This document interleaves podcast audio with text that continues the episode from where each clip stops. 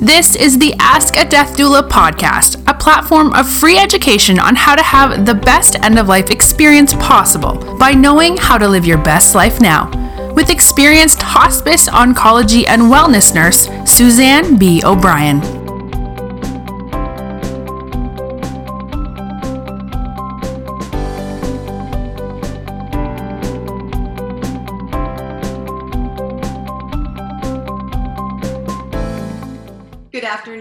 Everyone, and welcome to this edition of Ask a Death Doula. My name is Suzanne O'Brien. Today, our guest is a very special woman who does some great things. This is Linda Anello, and she is the community liaison for Vitas Hospice. Uh, I'm sorry, healthcare, but she does. She's gonna. We're going to talk about hospice today in Cincinnati, Ohio. Linda, thank you so much for being here. Thank you for having me. I really appreciate this opportunity, Suzanne.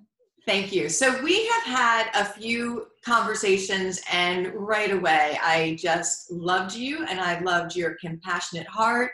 And everything you said is really what I've been talking about for years. So, I really wanted to have you on because you have, again, a very privileged place to be working within communities in your position for a wonderful organization. And I want you to share exactly your experiences, but also, can you first start out with sharing what a community liaison is? Thank you. You're right. Privilege is a good word. Honored. Uh, I'm honored to have the position that I have, and it's a really unique position. Um, so a liaison is a bridge, right? Mm-hmm. It's a it's a connection, a connector. Um, so as a liaison, my role is to go out into the community and connect the community with resources that we can provide at Vitas Healthcare. And so I do this in multiple ways. The really wonderful thing about Vitas is they have allowed me to be creative and mm. to kind of shape my role and ask me, you know, and what what are my ideas for how to advance the conversation in the way that it needs to go. And so that has been such a blessing. Um, so I do many things. Uh, Michael Hebb, Death Over Dinner, is one of the very first things that I implemented in Cincinnati, started using his framework to lead some really great conversations about the end of life and about the fact that we're mortal and let's let's uh, embrace the fact that life is finite right it's mm-hmm. transient so what are we going to do with this precious resource and how are we going to mm-hmm. maximize it um, I also do continuing education, so I, I do a lot around advanced care planning. That's a big passion of mine.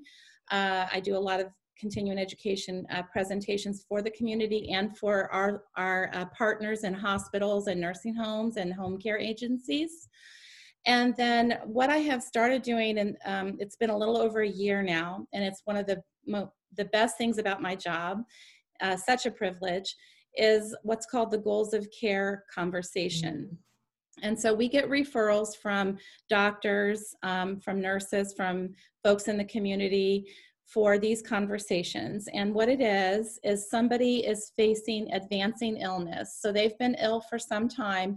And as their illness advances, it becomes more complicated and they start to face more challenging um, decisions it's kind of evaluating the benefits of treatment versus the burdens of treatment.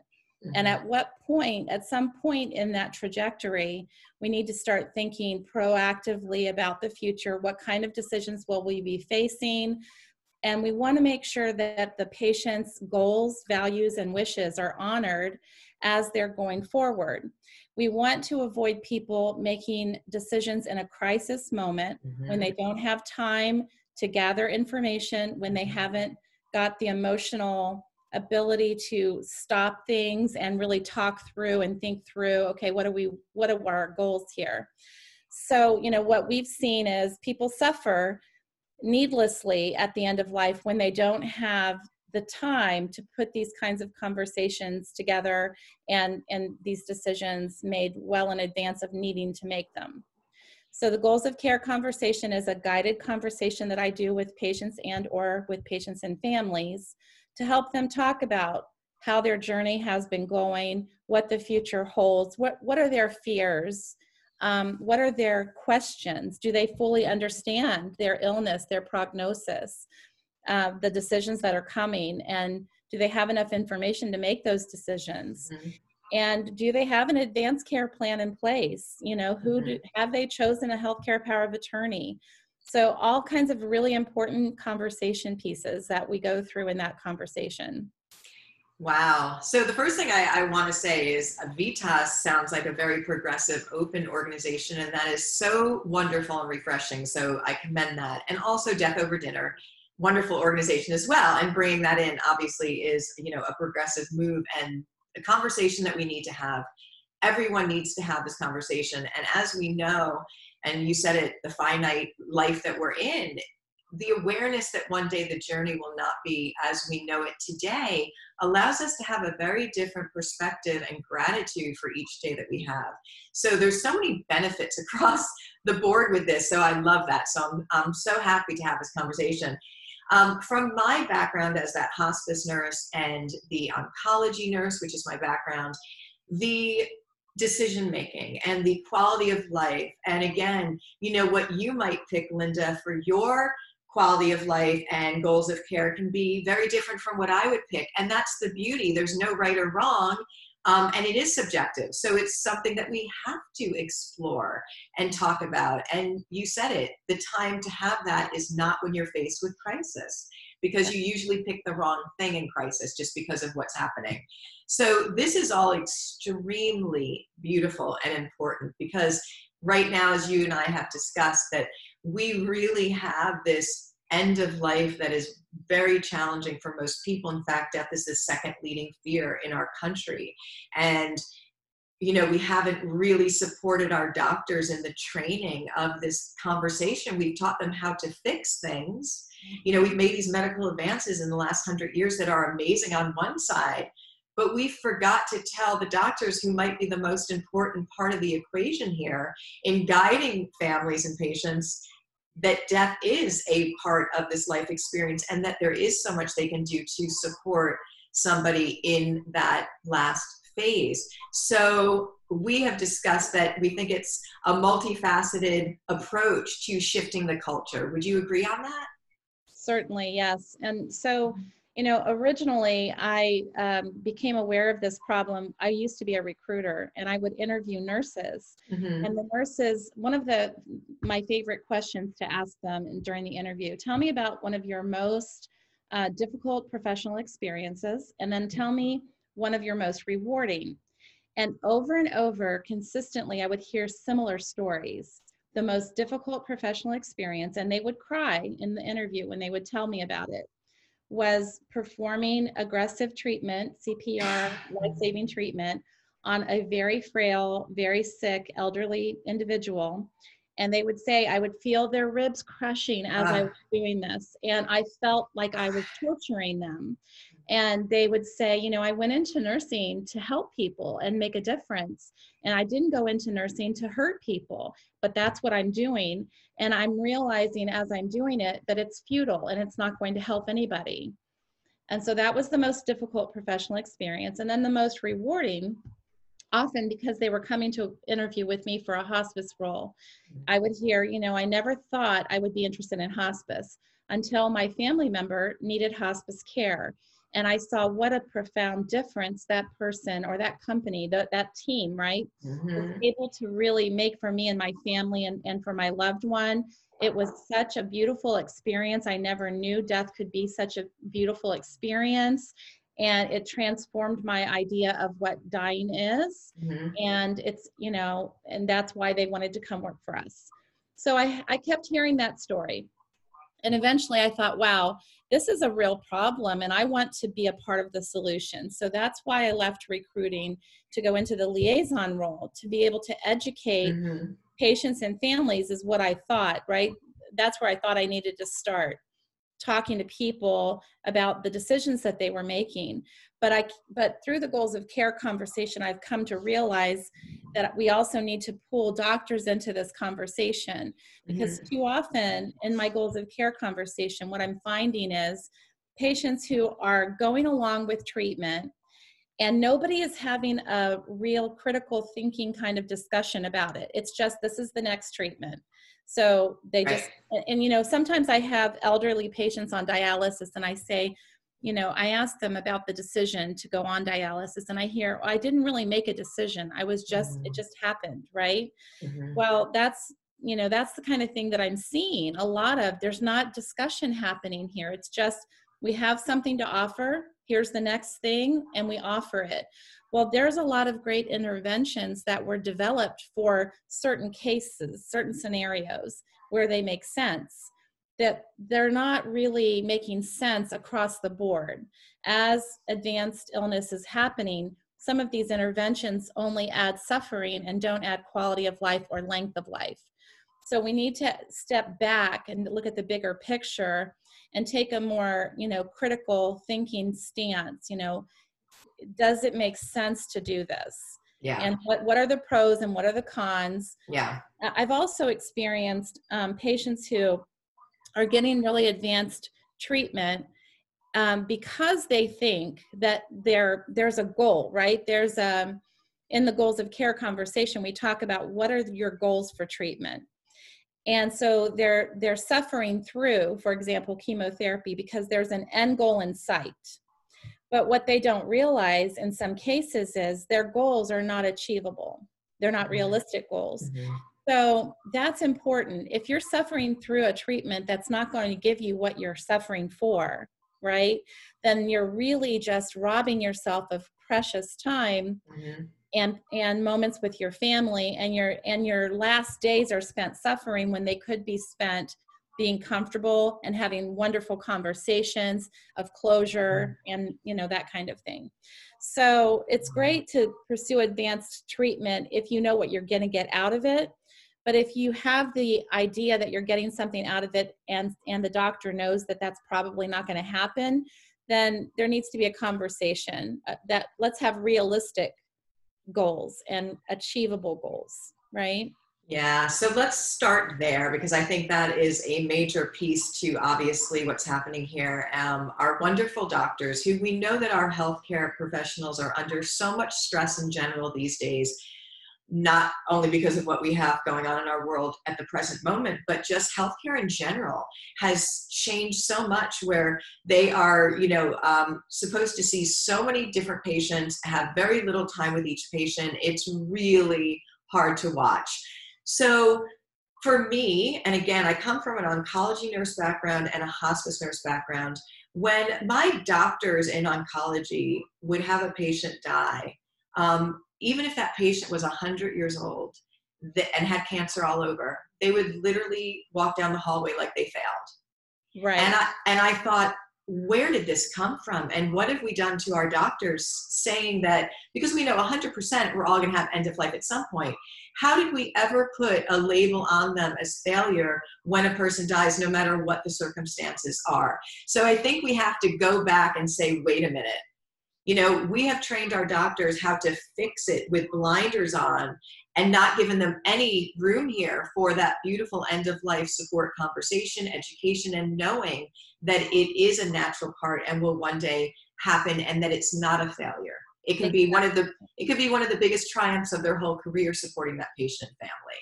Yes. So how would you and I what what could we say to hopefully support doctors in having a real conversation? And I I personally think it's those choices because I think giving patients choices allows them to be in control. You go choice A might be the aggressive treatment, type choice B might be no treatment at all, and C might be, you know, a partial. It depends. Um, well, and the challenge is um, so oftentimes doctors will give choices, but they don't put it into a context. Mm-hmm. Um, they don't help the patient think through each choice. Mm-hmm. And based on their particular disease state and where they are in their disease, this choice looks different you know early on in the disease compared to maybe later in the disease so mm-hmm. It's it, and you know i think part of it is time like you said they don't have a lot of time they have mm. too much going on part of it is a big part of it is training and i think that they mm. really need that training to happen early in there and earlier when they're learning but also more more than once it needs to be a reinforced because yeah. even any kind of training that you get really you learn by doing you know and so with me every Mhm. goals of care conversation that i have i learn something new and i get better and better. Sure. You know, I have- and these patients and the things that they're saying are so profound and they're really teaching me you know with each conversation i had a patient one time who said to me he he, he was going through a lot he had so Mhm. much going on and he was in so much pain and he was afraid um, and he said to me you know i'm afraid to live because living is really i don't know what's going to happen next it's painful and scary to live but I'm Mm. afraid to die because I don't know what that experience is going to be like. It's so uncertain and I'm afraid of it. And so, you know, a, a lot of the conversation is just having them share what they're thinking and feeling. And they don't have an opportunity often to share those things with, like, for example, Yeah. family. Yeah. It's hard for their family to hear. Sure. So it was really cathartic for him to talk through it with me. Well, he ended up making the decision that he wanted to stop this aggressive treatment and he wanted to take advantage of hospice care. And he, and it was him and his sister was there and they were both really relieved and they both felt really good about their decision. Mhm. Well, then somebody from the hospital comes in and and finds out that I'm there helping them get paperwork for hospice started and she made some comment like, "Oh, I'm so sorry to hear that. You have plenty of life left and, you know, what a shame." Basically, she made him feel that he was making the wrong decision and she felt like we were giving up on him. And it was just it was sad Mm. to hear that kind of, you know, invalidation of his decision and he was angry after she left the room um, but you know it's not giving up and that's the thing that people need to understand. It's switching gears. It's the goal of his life at that point was to be comfortable to have good conversations with his sister not to be constantly going to procedure after procedure and be recovering and all of that and on pain medication constantly because of each procedure and worried about infections from each Mhm. procedure you know. So you know it's it's uh and and sometimes and often patients live longer with good hospice Mhm. care than they would if they continued all of that aggressive treatment so it's just a lot of um, misunderstanding out there and i think that i think that we need to just keep having more and more conversations with clinical staff with, Mhm. with community folks everywhere we can to help people see that hospice is not about giving up and um, it's about life it's about quality of life and it's about doing things that matter you know Mhm. i've, I've heard some really touching and um, beautiful stories about the end of life there was one that i heard recently about a guy who was a big sports fan and his you know bed was in the living room while the his favorite team was playing on the television and his whole family was around him. This was before covid of course. Um, they were watching this team and like his his team scored the winning touchdown right before he passed you know and they were cheering. And it was so wonderful that that was what he heard when he was passing away you know his cheering and his family and the sports team and things that gave his life meaning instead of being in a hospital unable to be with his family and experiencing really aggressive treatment you know? They I gave do. him a beautiful ending. And you know the, your life is a story and the and the story when you think about a really good story the ending really matters. I mean Yeah. the ending is really important in a story.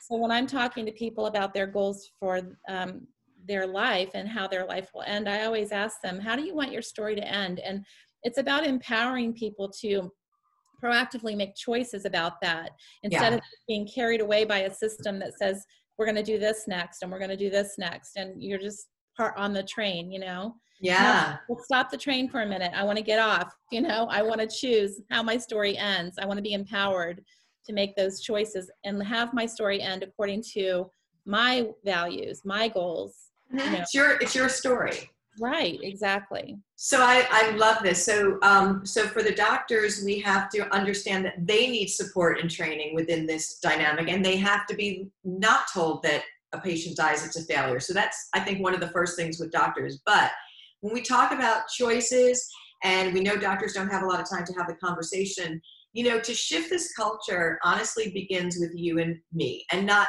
us as practitioners, us as human beings thinking about this, thinking about what quality of life is to me, thinking about my story and where do I want to be and how would that, you know, what does that look like for me and doing advanced directives and having my family conversation.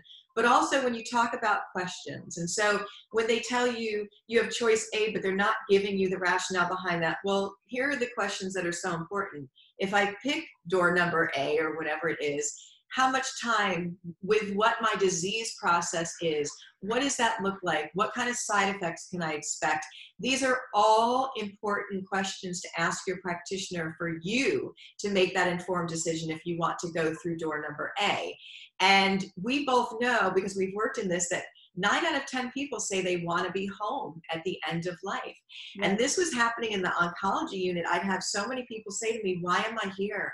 Why am I getting this treatment? I just want to go home. Mm-hmm. And it confused me so much and broke my heart because a lot of them would end up dying anyway without right. that last time. So we have a whole list of questions that we um, share with people to ask their practitioners if they are faced with a serious illness. And I think it's extremely important for us to share that with people that it's our duty for ourselves and our family to do yeah to do yeah. the and and think what quality of life is. And i have so many patients from hospice that live longer than they thought because of the close symptom management and the high quality of each day. And i think that's the goal. That should be the goal for all healthcare is just high quality. But it's amazing how people when they're happy and doing well um, they they live a lot longer. And it's so incredible to watch the magical moments that they have Right. And when, when you talk about asking questions, you know, when we talk about treatment options, we often say what the best best case scenario is or what the treatment could possibly give them. But but how often do we say what the downsides are? You know what I mean? Mm-hmm. Do we mm-hmm. look at what is it going to cost me if I make that decision? Mm-hmm. Dialysis is a perfect example. You mm-hmm. know, do yeah. people understand what the quality of their life is going to be like on dialysis? Or right if they don't have dialysis what does that look like? You know so just mm-hmm. a lot of you know tough conversations and i think people are afraid to ask questions sometimes or they don't know what's a, what to ask or if they're allowed to ask. Um, so I, I, think we really have to depend on the physicians and the nurses you know the clinical team to help them think through the pros and cons of each decision. And you know that's where that's where i think the most impact is going to be made yeah, I agree. But I also think that for uh, community outreach, and we do a ton of that with Doulagivers, is and starting the conversation when we're not at that place and exploring what things are, because I know that this changes the game so much and it allows us to, in a safe place, say, well, what would happen if I did do that? Because I'm not in that position. So people say, oh, that's what, okay. Um, so the conversation before, way before, has a big impact on how well the end goes. Absolutely, that's yeah. huge. And and it's not one conversation. It, it's mm-hmm. an evolving mm-hmm. conversation. Correct. So you know, looking for uh, teaching teachable moments or you know things that you watch a movie mm-hmm. and, and, based on that movie it starts a conversation or you see somebody else that is close to you so one of the things we do with the goals of care conversations we mm-hmm. help them talk through people who've been close to them who've passed away and what went well and what didn't go so well mm-hmm. because that teaches us when yes. we see other people's death that helps us to know okay i wouldn't have wanted that or that was a really nice ending i like what they did you know that kind of thing Mm-hmm. So, yeah, just definitely early conversations and frequent conversations. Love that. So we know that doctors, we need to support them with the training and not say that somebody failed if they died. So that's one thing that we have to work on with them. We need to do our advanced directives and have this conversation as a society because here's the thing, and we said this in the very beginning end of life used to be actually be revered as a sacred part of the life's journey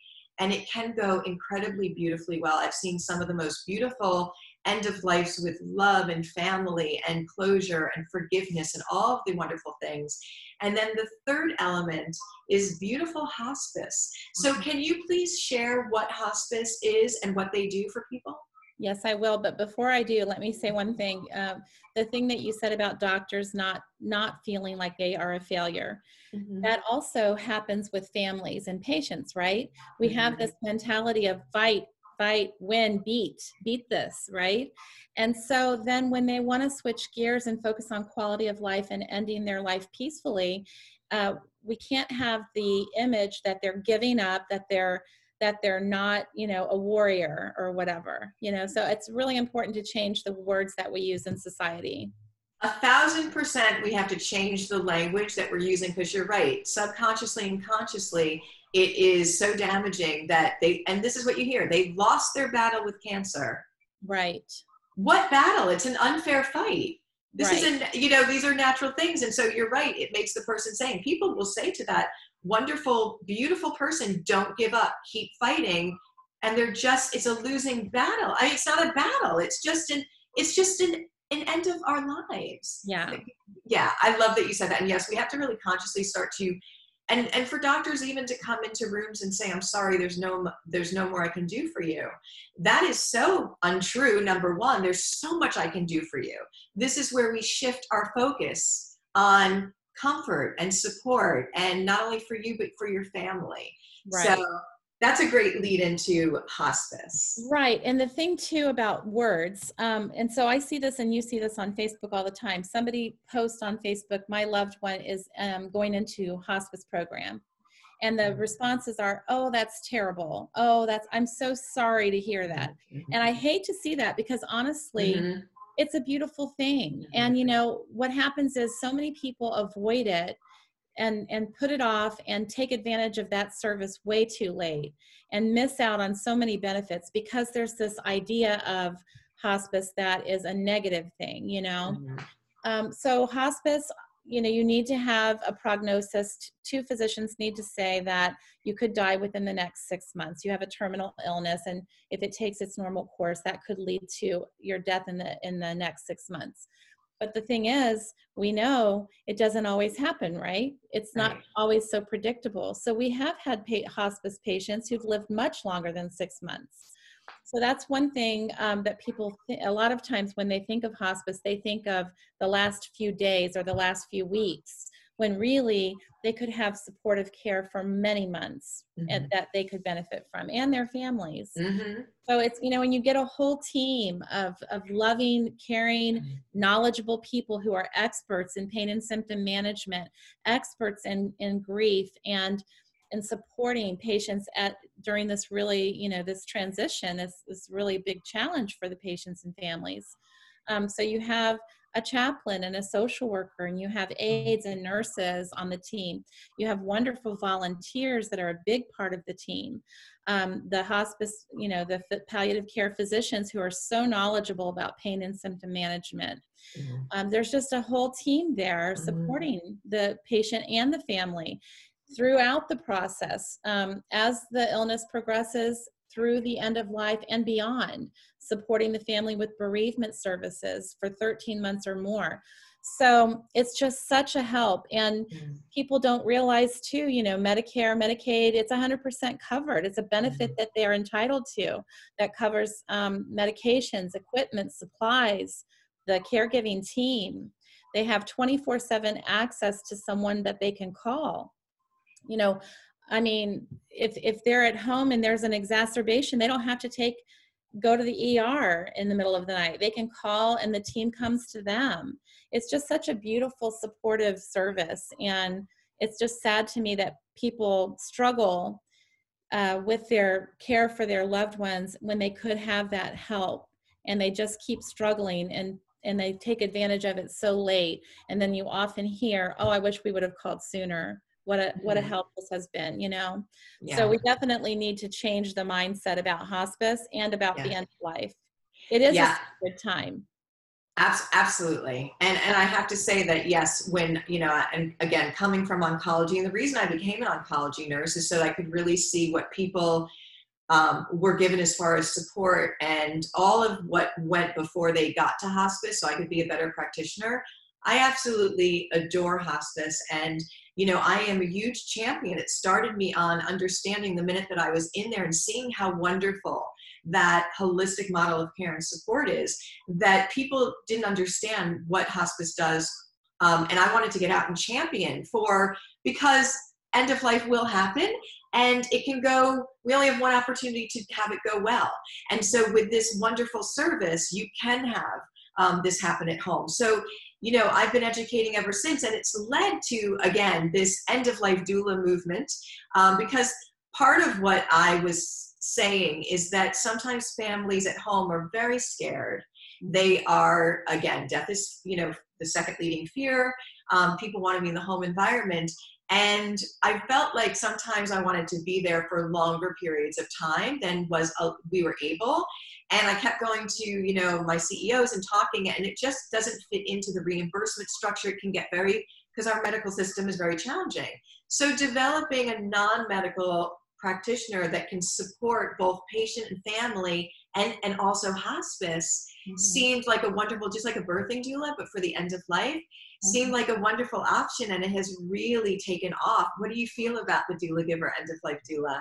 I love that. I, that's a beautiful concept. You know, I mm-hmm. love the concept of a doula at the beginning of life too. Mm-hmm, you know, mm-hmm. um, and uh, just you know, someone who studies and and the more experience that you have with each each a doula, the more experience she has with each birth, mm-hmm. a death doula with each death mm-hmm. you learn what things can can go well and yes. you know if a family's experiencing this death this is a first death in their family mm-hmm. they're going through this for the first time they they don't know what they don't right. know right you having this experience this wealth of mm-hmm. experience can say to them here's what we can do things that they mm-hmm. would never have thought of you know right, right. them and what you said is so important you you only have one chance to do it right mm-hmm. and and doing it right you know really affects the the loved ones who survive who live mm-hmm. on their grieving process their memories i mean you know it's going to be sad to lose someone but when you can lose someone with this beautiful um, mm-hmm. send off you know man mm-hmm. that really changes your experience of grief right Yes. So I think it's value, very valuable, very important. And I do think death is sacred, just like birth is sacred. You think about when people are born, we spend at least nine months or more, mm-hmm. right, mm-hmm. preparing. Mm-hmm. There's so much that we do to prepare for that. We go to classes, right? Yeah. We're ready. Um, we read books and all of it. But, you know, we don't do that. We don't, not many people do that for the end of life. And it's just as important.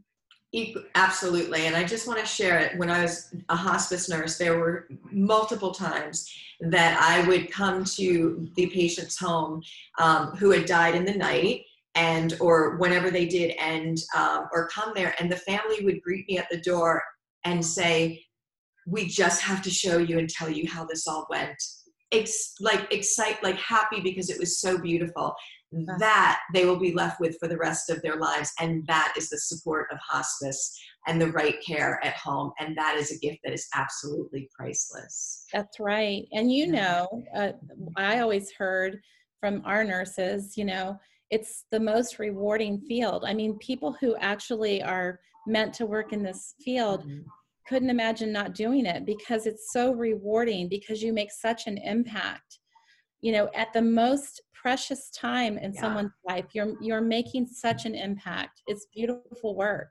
It's unbelievable. It, it, connects us i think at the highest level of humanity is being in this experience together. So it's such an honor to be part of that team. So i think we've really covered that you know to shift this culture that we're in right now it's a multi-phased approach with supporting our doctors with the conversation and how to do this by encouraging and sharing with one another that we need to figure out what our wishes would be or not be, and also knowing that end of life is a natural part of this journey and that it can go extremely well mm-hmm. um, is part of it. And then of course that there's this beautiful support system of hospice. And the earlier that you have that support system the really i've seen the better that the end of lives can go. So to utilize them. And then you have obviously doulas now that can help the hospice team and the patient if they want more time. So yeah. we're get, we're getting there. And i think you're absolutely wonderful you too. Thank you. I love what you're doing. Thank you very much. learn more about it. It's a, it's a new, very cutting, you know, leading edge kind of um, service.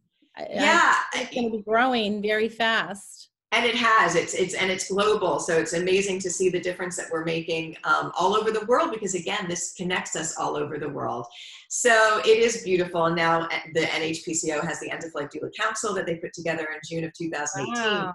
Oh yeah. So so they're showing that that role of the end of life doula is a part of that care team. So i think that the future looks very bright and and beautiful. So again i really applaud you and your organization. So once again it's linda anello and she's from vitas healthcare and that's in cincinnati ohio because that's a big organization that does so much.